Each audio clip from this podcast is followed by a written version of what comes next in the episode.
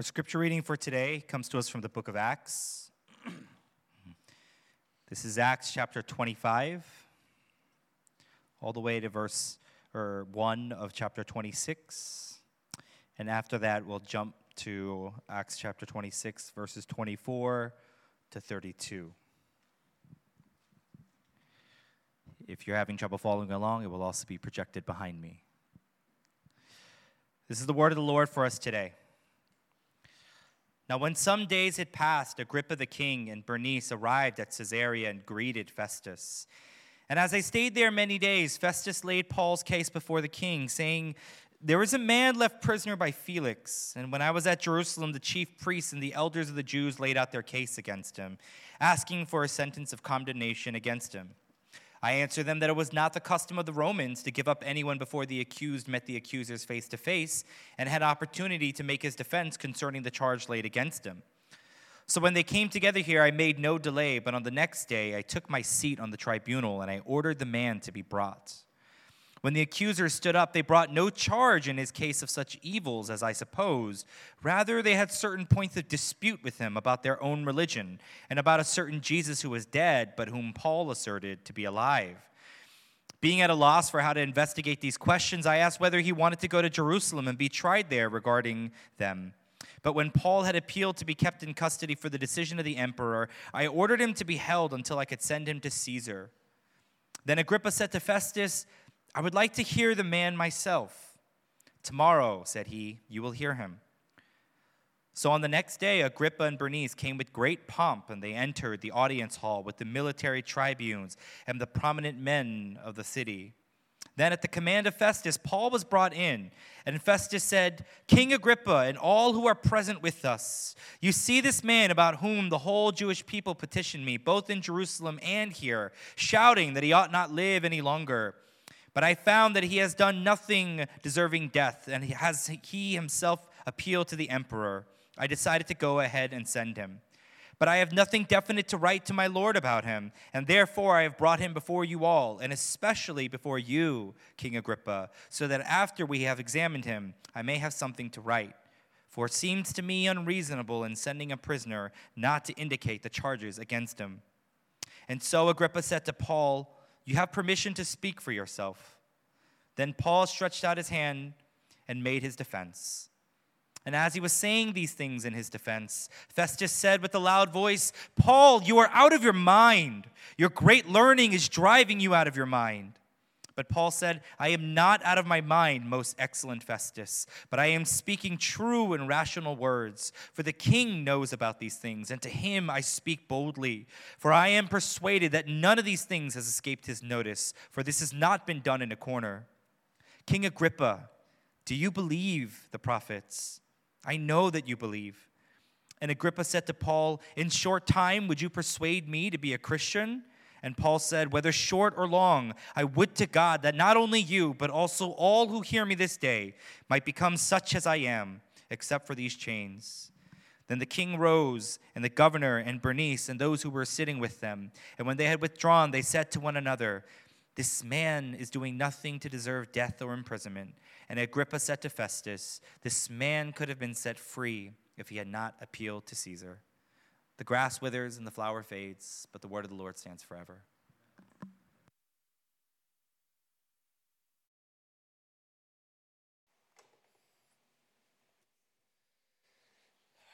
Thank you for the prayer, Michael, and uh, thanks for the reading once again, Pastor David. Good morning, everybody. It's good to see all of you. Uh, today we're in part 43 in our two year long series in the book of Acts. And after today, it looks like there will be only three more messages remaining in this series. Does that make you sad? To be honest, it makes me a little bit sad because uh, this series right, has carried me through the strangest years that I have ever experienced in my lifetime. And it's helped me keep things in perspective, right? Daily reminding me that life for the faithful was always meant to be difficult, but that nonetheless, God's plan always prevails in the end. Has your experience been the same? I hope so. Uh, the way I see it is this if your faith has been sustained over the past two years, despite the hardships you've been facing, uh, you shouldn't take that for granted. Right? The fact that you're worshiping God as a follower of Christ, even now, is nothing short of a miracle from God. Right? Your, your heart still beats for God because the Holy Spirit, who has the power to make dead hearts come alive has been actively at work in your life. If that resonates with you, then you know, praise God. He's been especially gracious to you. And so, as you humble yourself before God this morning, may He once again fill you with much joy and peace in knowing Him. Amen? Amen. And hopefully, the media team will figure out the mic situation here. I feel a lot of, a lot of feedback right now, okay? The 9 o'clock setting was okay, it was good. Um, today's message will be broken down in two parts. Uh, I'm going to try to keep the speaking portion relatively short because I do want to share with you uh, a video clip at the end that kind of helps us connect the dots for us today, okay? So, part one the clash between two spiritual kingdoms. There's a clash here that I want you to observe between the kingdom of darkness and the kingdom of light. I want, I want to uh, show you how these two kingdoms sort of manifests its power in the, in the real world. Okay? Part two Paul's bold testimony and common responses to the gospel. Uh, so, part one the clash between two spiritual kingdoms. In our story today, we're introduced to two new characters in Agrippa and Bernice. So, let me begin by saying a few words about them and also the family to which they belong. Uh, first of all, it's helpful to know that they were biologically brother and sister to one another. But unfortunately, they were also known to have been in this incestuous relationship during this point in time. Now, the Agrippa mentioned in this passage is actually full name Herod Agrippa II. Okay, I know I have some history buffs out there, okay? Herod Agrippa II. Now, the name Herod should really stand out to you because as you read through the New Testament, that name keeps popping up, doesn't it? And if you're a good student, attentive to what you're reading, you should be asking yourself, why are there so many Herods in the Bible? That's a good question. And the answer is this. Right, the Romans, who had the true authority and power during this era, they decided to view this Herodian family, which was a Jewish family, by the way, uh, they decided to view this family as a friend and ally for their own political purposes. And so they granted this Jewish family some degree of power over the region, right? As long as this family agreed to give their full allegiance to Rome, right, they will consider them a partner. But guess what? You know, by, by giving their full allegiance to Rome, during a time when the Messiah emerges, right? The King of Kings and the Lord of Lords breaks into history. What the Herods going to do? I mean, they can only stand opposed to the true king and to the work of his kingdom because of this unholy alliance that they've basically established. And this is why the Herods, this very powerful family, became known for their violence and corruption that carried on for multiple generations. If you do a simple search on Google, like uh, the Herodian family tree or the Herodian dynasty, you'll be, you'll be quickly able to see that this dynasty all started with the man named Herod the Great. He was the first, I guess, father figure of that tree, okay? He's the one we read about in every Christmas story because he's the one who slaughtered, remember, many innocent babies in an effort to get rid of Jesus. And so instead of doing what every man is supposed to do, right, uh, being really committed to establishing a legacy of faith, he helped establish a legacy of rebellion against the one and only true king. And so look at how his legacy unfolds. It was his son Herod Antipas, who we covered a while back, right, who was the one who brutally executed John the Baptist by having his head served on a platter, literally. So sometimes, you know, we don't like this, but sometimes, brothers and sisters, God's servants, no matter how faithful they are, they're asked to endure such cruel and unjust treatment. And so this kind of destruction of, you know, Herod, uh, this family, doesn't end there. It continues through the next generation. Herod Agrippa the first was a third generation Herod, right? The grandson of Herod the Great, and he was the one who killed the apostle James with the sword, as is recorded in Acts chapter 12. It was another very brutal death. And once he saw that slaying the Apostle James pleased the Jews, he imprisoned the Apostle Peter as well. And if you remember, an angel of the Lord appeared to rescue Peter from prison. But here's how the story ends Acts chapter 12, verse 21 through 23. On an appointed day, Herod put on his royal robes, took his seat upon the throne, and delivered an oration to them. And the people were shouting, the voice of God and not of man. And it says, immediately an angel of the Lord struck him down because he did not give God glory. And he was eaten by worms and breathe his last. Brothers sisters, that is the ultimate end of everyone who rejects God. And finally, in today's story, we see that Paul was given the opportunity to confront a fourth generation Herod, Herod Agrippa II. And he did so in order to uh, not just defend himself, but to present the gospel to this family who had been opposing God, Jesus, for generations. And since you now know the history, you can see that this is essentially a clash between two leaders who represent two completely opposing spiritual kingdoms, right? On the one hand, you have the kingdom of darkness. On the other, on the other side, you have the kingdom of light, and there's this clash that's happening. I wonder if you ever thought of how evil can be made manifest through specific people and even through specific family lineages over multiple generations. This is one example of that.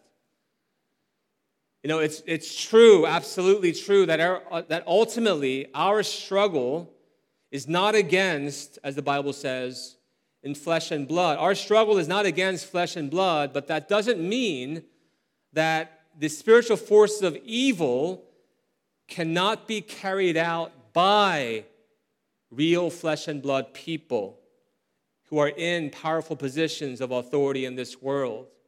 It happens all the time. You know, Satan can and he does use family lineages, as he did with this Herodian family, to wage war against God's servants. And that's why part of my personal testimony, and for those of you who have heard it, you know, I try to highlight the fact that my father was the first man in his family lineage to become a follower of Christ. Right? To me, that is no small matter. It's an example of how God can so graciously remove the curse of death that has plagued a family line for centuries and begin a new work of creation and produce new life over multiple future generations. That's grace. And whenever you identify such a work of grace in your own family line, I would encourage you to celebrate it and give thanks to God for it. That's part of what I'd like for you to do actually in your upcoming CG meetings.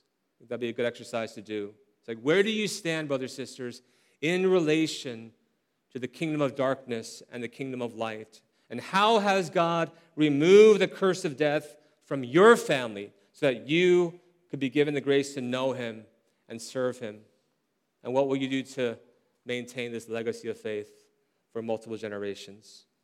And I'm not at all suggesting here that everyone in my family or in your family line is now guaranteed faith in Christ, but you see, there is a huge difference between being part of a family who willingly stands in, in direct rebellion against God versus a family who, though imperfect, is committed to stand with and for God. And I'm telling you, especially you men, You need to take a clear stand. You got to wake up. Some of you literally. you got to wake up. Like every person and every family member, every family, every head of household, you need to ultimately decide where you stand in relationship to God and to his kingdom. It's important for you to do that. Are you going to follow the example of Herod, who was blinded by his love for the world and chose to establish a family dynasty that was marked by violence and rebellion and corruption? Or are you going to follow the example of Paul, who is part of a legacy of faith rooted in the spiritual lineage of Christ?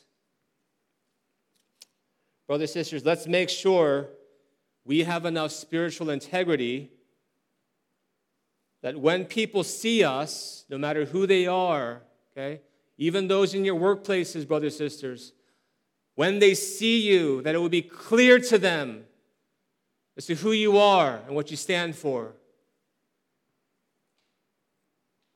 Part two Paul's bold testimony and common responses to the gospel. I'm going to highlight just two responses that I see here in this passage to Paul's testimony. Now, the reason why King Agrippa and Governor Festus chose to partner up in today's story was because they wanted something from each other, right? They were useful to each other. You know, King Agrippa was useful to Governor Festus because Festus knew that he couldn't just present this case to Caesar without a good justification for doing so. Right? He needed something more concrete. And look, look at what he says, verse 25. See, but I found that Paul had done nothing deserving death, and as he himself appeared, appealed to the emperor, I decided to go ahead and send him. But, important, I have nothing definite to write to my Lord about him. I don't know what to write. Therefore, I have brought him before you all, and especially before you, King Agrippa, so that after we have examined him together, I may have something to write. In other words, Festus was hoping that King Agrippa who was well versed in Judaism because he was a Jew, is more knowledgeable on matters relating to Jew and Christian relations. He was hoping Agrippa would help him draft the formal charges that Caesar would consider uh, acceptable, right? because he didn't want to look like an incompetent, you know, governor, basically. Right? So Festus needed the Jewish king's help. That's how King Agrippa was useful. But it's also worth noting that King Agrippa uh, did, didn't need to bother at all with this case. He wasn't legally obligated to do anything. What happened here, he voluntarily called this meeting partly to satisfy his own curiosity. But, you know, based on what I read and what I know now of, of uh, this king, I believe that it was something more than that. I, I believe he used this occasion to flex his muscles, so to speak, right? knowing that there would be you know, all these, or that, that he could arrange this meeting so that all these important dignitaries could be present. You know, I said this to you before, but when assessing someone's character, I believe it's, it's best to assess people mainly based on what they do and not simply based on what they say. Of course, words are important too, but especially, you know, have you noticed in today's world, words don't mean much, right? Words get twisted so easily because people don't care much about the truth anymore. And so words don't mean much more often than not, you know, when it comes to what people actually say to you. It's better to assess people based on what they actually do. And so if you look at this story today, you know, based, based on what Agrippa actually does in our story, it's clear that he wanted to essentially show off his status before others. See, verse 23 is important. It says, So on the next day, Agrippa and Bernice came with great pomp. Interesting word, uh, word choice there and they enter the audience hall with the military tribunes and the prominent men of the city. Right? They're putting on a, a great show, basically. You know, pomp means to have a showy appearance, right? And the Greek word that's translated as pomp is phantasias. Okay, don't, don't check me on that, Hugh. I think it's phantasias, so the accent's on the, is the third syllable or something? Phantasias, which is where we get the word fantasy, right? Fantasy. And so one way to think of pomp is to think of it as an empty fantasy. It's essentially a mirage that may initially appear to be something so attractive and incredible, but it quickly fades. You know, based on what I've read about King Agrippa, it's, it's very likely that he suffered from some form of an inferiority complex. Right? As was mentioned earlier, his father died prematurely as part of God's judgment, eaten by worms, okay? So he became king at a very young age, the age, uh, age of uh, 17 to be exact. And, and because of his young age and inexperience, he was only given authority uh, over a small region compared to his predecessors. So that, that could have easily damaged his young ego.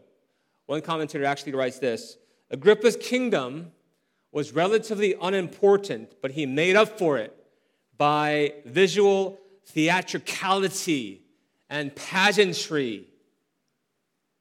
It makes sense, doesn't it? You know, when you know that there's truly nothing about you that's all that impressive, what do you, what do, you do? You try to compensate for it by flexing your muscles whenever you can. At least that's what guys tend to do, right? Uh, wives, I'm sure you've caught your husbands flex before the mirror occasionally. Yes, wives? I, I confess I've done it, you know, a number of times. Thing is this: the more out of shape we are, right, the harder we have to flex. it's like there's a six pack in there somewhere, right? The harder you have to flex. That's what Agrippa is doing here. He's so insecure that he's flexing really hard. Now, in contrast to the pompous display of power and wealth, Luke, the author, wants us to picture Paul. Right, see, Paul stands in stark contrast to what's going on. Paul, think about it, he would have looked so pathetic compared to the well dressed dignitaries that filled this beautiful hall, right? Remember that he had spent the last two years in prison. And so think of how unimpressive he would have looked in comparison there's only one description of the Apostle Paul recorded in ancient literature outside of Scripture, and it reads like this He was a man short in stature, with a bald head. That's not why I shaved my head, by the way, okay? No relation. Bowed legs. Ew. Okay? In good condition, though eyebrows that met, unibrow, a fairly large nose, and full of grace. At times he seemed human, at other times he looked like an angel. And see, this is a, this is a, a description when Paul was healthy and in good condition, okay? And yet, he still sounds very unattractive, right?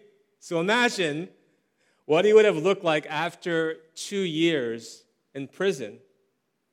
He was the exact opposite of showy and pompous and proud. You know, we don't have uh, time today to look at Paul's testimony in detail, and that's a portion that Pastor David uh, jumped over, if, you, if you're paying attention.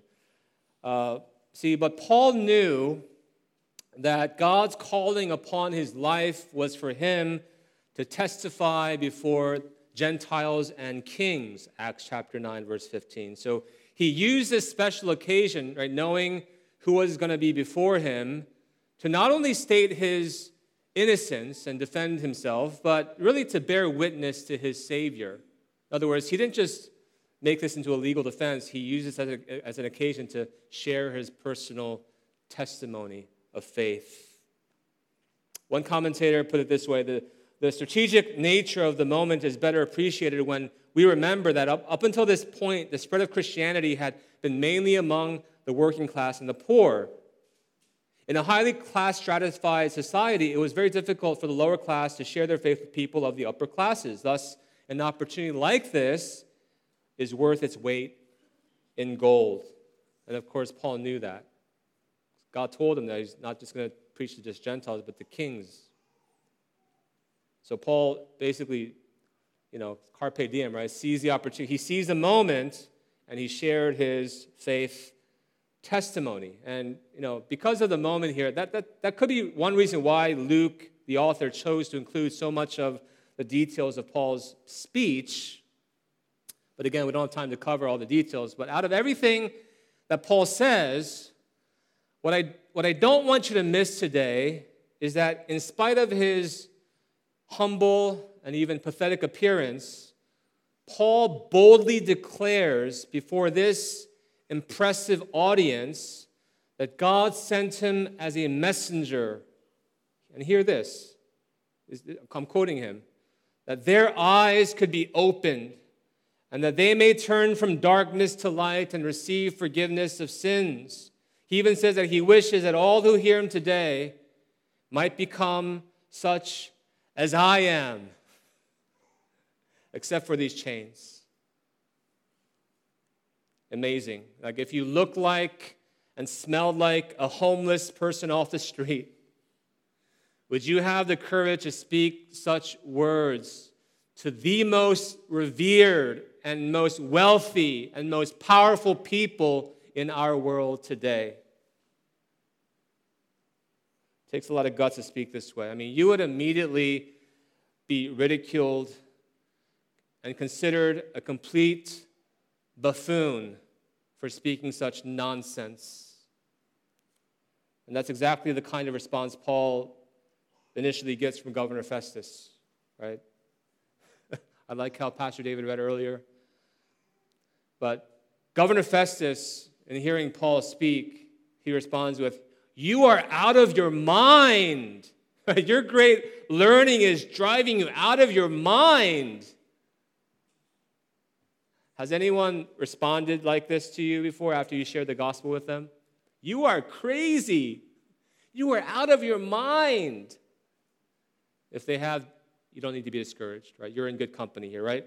You know, people respond this way when their vision is so limited, when they're nearsighted, when they're spiritually blind, and all they can see is the things right in front of them. All they can see and appreciate are the things they see in this world. You know, Festus would, of course, thought, you know, why would anyone want to be like you? Have you seen yourself in the mirror, Paul? Don't you realize how pathetic you actually look. Brothers and sisters, let me ask you what part of Scripture would you turn to to regain perspective when the, when the world mocks you and ridicules you for your faith and deems you truly unimpressive? Quick, quick, think of a passage. A passage that came to my mind was 1 Corinthians 1, verse 27 through 29. But God chose what is foolish in the world to shame the wise. God chose what is weak in the world to shame the strong. He chose what is low and despised in the world, even things that are not, to bring to nothing things that are, so that no human being might boast in the presence of God. Paul wrote that. That's what kept this man sane. This kind of big God theology. Now let's see how King Agrippa responded to Paul. King Agrippa responds with, Paul, in a short time, would you persuade me to be a Christian? Are you trying to persuade me to be a Christian in this short time we have? And this is after Paul says, I'm not out of my mind, but I'm speaking uh, you know, true and rational words. And, he, and he, he puts the king on the spot. So it makes the king feel very uncomfortable, probably. Like, he says, For the king, you know, king, you know about these things. And to him, to you I speak boldly, king. For I am persuaded that none of these things have escaped his notice, for this has not been done in a corner. King Agrippa, you know, he, he uh, speaks directly to him. King Agrippa, do you believe the prophets? Right? In front of all these important people. King Agrippa, I know you believe. Oh my goodness, what's, what's the king going to do? Right? The spotlight's on him now. How is he going to respond? And he responds with, Paul, in a short time, you persuade me to be a Christian? Really? See, because the king was a Jew, he already had a decent knowledge of Paul's teachings. But just like the Felix from two chapters ago, he, in his foolishness, he chose to delay. He chose to spiritually procrastinate.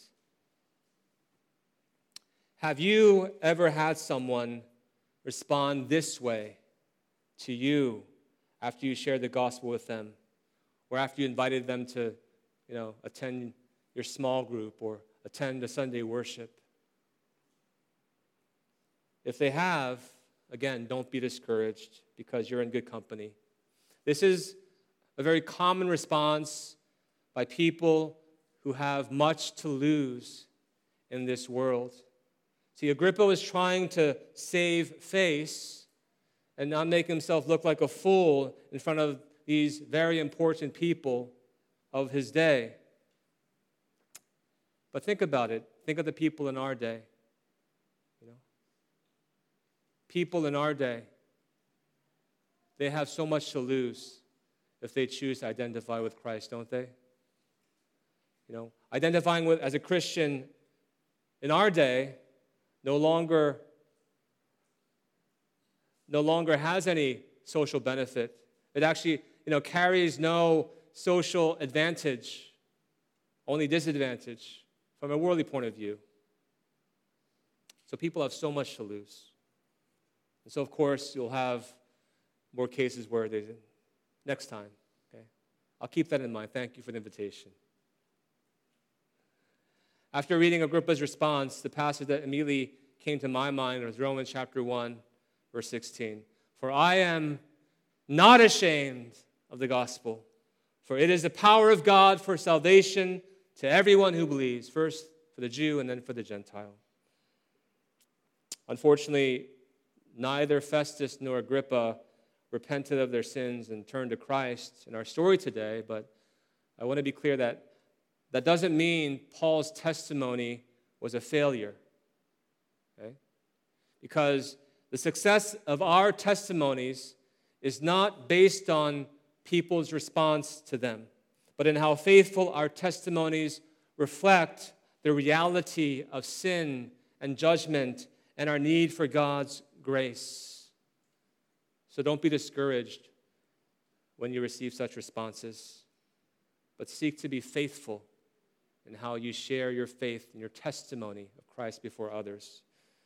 In closing, I, like I said, I want to share a video uh, with you. And this is a video of a, of a fairly well known evangelist sharing the gospel to a stranger who, in my mind, resembles King Agrippa, not in her appearance, but in the way she responds to the message. But then, after, after a few minutes, she becomes exposed and she's made vulnerable to the Word of God that pierces her heart. And so that's a special moment I want you to watch. The ending is pretty moving, uh, especially if, if, it's something you can relate to uh, from your own personal experience. So let's watch it together. And afterwards, I'm going to come up and close us in prayer.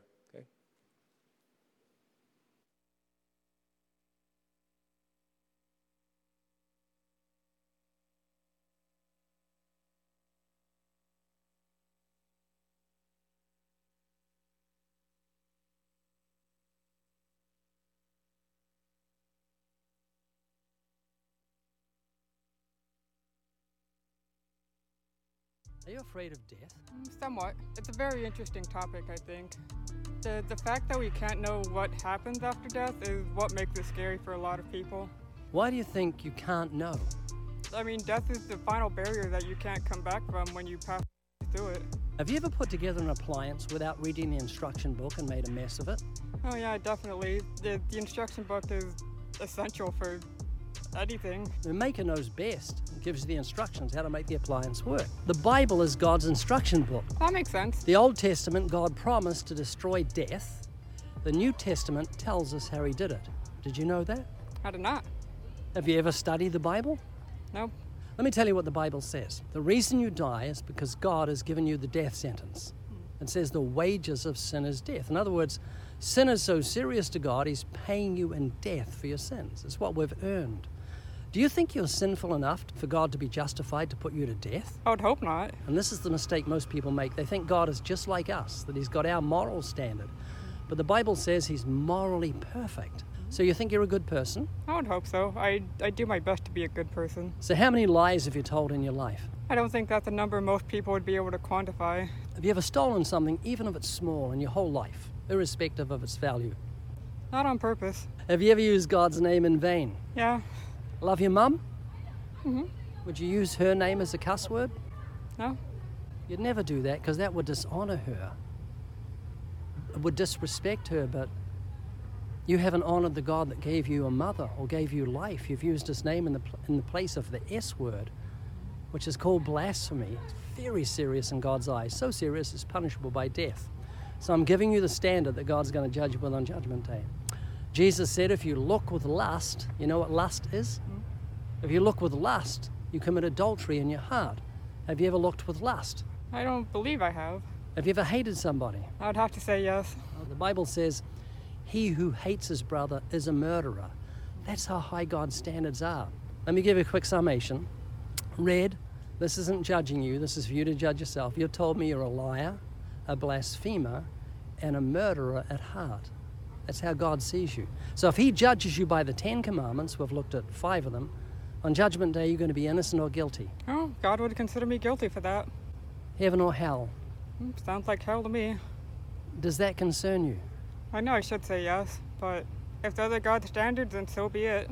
It may not concern you, but Red, it horrifies me. I've just met you, but I care about you. I even love you. I hardly even know you, but I want I want to see you in heaven.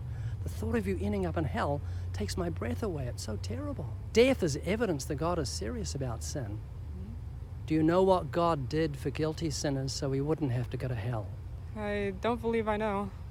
You probably do, but you don't understand it. Have you heard of Jesus dying on the cross? I have. Okay. It's as simple as this. You and I broke God's law, the Ten Commandments. Jesus paid the fine. Just before he dismissed his spirit, he said, It is finished. That's a strange thing to say when you're dying, but he was saying the debt has been paid. We broke God's law, Jesus paid the fine. Red, if you're in court and you've got speeding fines, the judge will let you go if someone else pays them. He'll say, Red, there's a lot of speeding fines here, but someone's paid them. You're out of here. You can leave. Even though you're guilty, you walk because someone paid your fine. And even though you and I are guilty before God of serious crimes, He can let us walk. He can forgive us legally because Jesus paid the fine. He evened the scales through His death and resurrection. And all you have to do to find everlasting life is repent of your sins. That means to be sorry for your sins and to turn from them. Don't play the hypocrite. Be genuine in your faith. And then trust in Jesus like you trust a parachute. You're like someone on the edge of a plane 10,000 feet up. They know they have to jump. They don't have a parachute. It's really scary, but this is their plan. They're going to flap their arms and try and save themselves. Well, you and I'd say to that person, don't do that. It's not going to work. Just trust the parachute. So don't try and save yourself on Judgment Day by thinking you're a good person because you're not. You're like the rest of us. You're a sinner. Simply transfer your trust from yourself to the Savior. And the minute you do that, you've got God's promise. He'll forgive every sin you've ever committed, all those secret sins that nobody knew about, that God saw. He'll wash them away in an instant, not because you're good, but because God is good and kind and rich in mercy. Is this making sense? It is. So, Red, if you were to die today and God gave you justice, you'd be justly damned. There are two things you must do to be saved. You must repent and trust alone in Jesus. When are you going to do that? I can't say I have a definite answer, but I'm sure it is something I would want to do someday.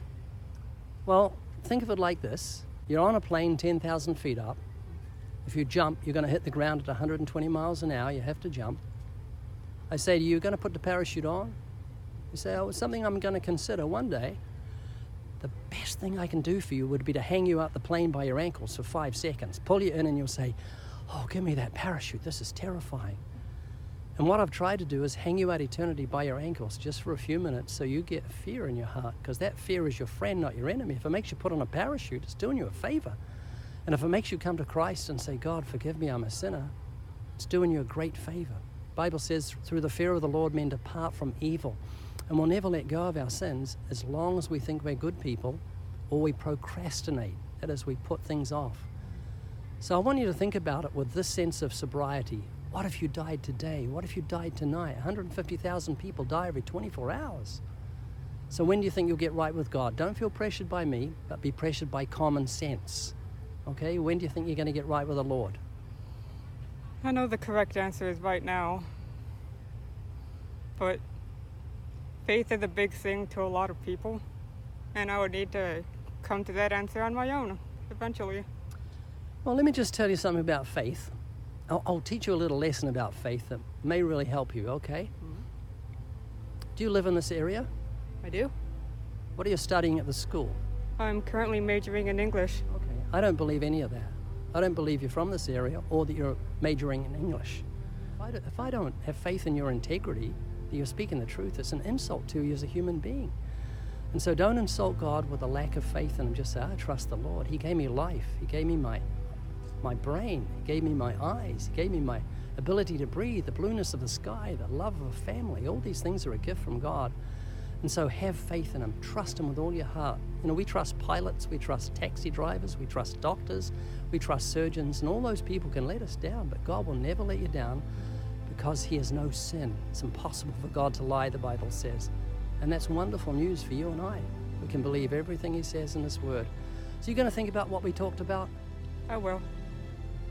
Correct me if I'm wrong, but Red, I noticed a number of times you teared up. You had tears in your eyes. Why is that? I was raised in a Christian family, so, you know, a lot of what you said is very familiar. Something's happening in your heart, isn't it? It seems so. So, all I can say is the Bible says genuine sorrow for sin is pleasing to God. The Bible says the sacrifices of God are a broken spirit and a contrite heart. Do you know what contrition is? No. It means to be sorry for your sins. That's what a judge looks for in a criminal. If the criminal's sorry and he sees a tear in his eye, the judge will give him mercy. So get before the Lord and say, God, forgive me, I'm a sinner. And he won't despise that. He'll, he'll greet you with open arms and forgive you and give you a new heart with new desires. Can I pray for you? Of course. Father, I pray for Red that this day she'll come before you with a good and honest heart and understand not only your justice and your anger against sin. Let's pray together. Dear Father, we know very well that we ought not to be enamored by the pomp, pageantry, and empty fantasies this world has to offer, and yet we confess that in our weakness, we sometimes struggle to see what is promised beyond this world. So we thank you for leaving us today with a clear testimony of the life that is promised for us in Christ and helping us see more clearly the empty fantasy of what the world offers us by contrasting it with the bold testimony of your faithful and humble servant. But as we have been called to live a life that is set apart for your glory, may you continue to empower us by your Holy Spirit that we may stand firm in our faith and never feel ashamed of the gospel of grace by which we have been saved. We confess we are weak, but we know that you are strong. And it's in the mighty name of Jesus we pray. Amen. So stand together and give God praise.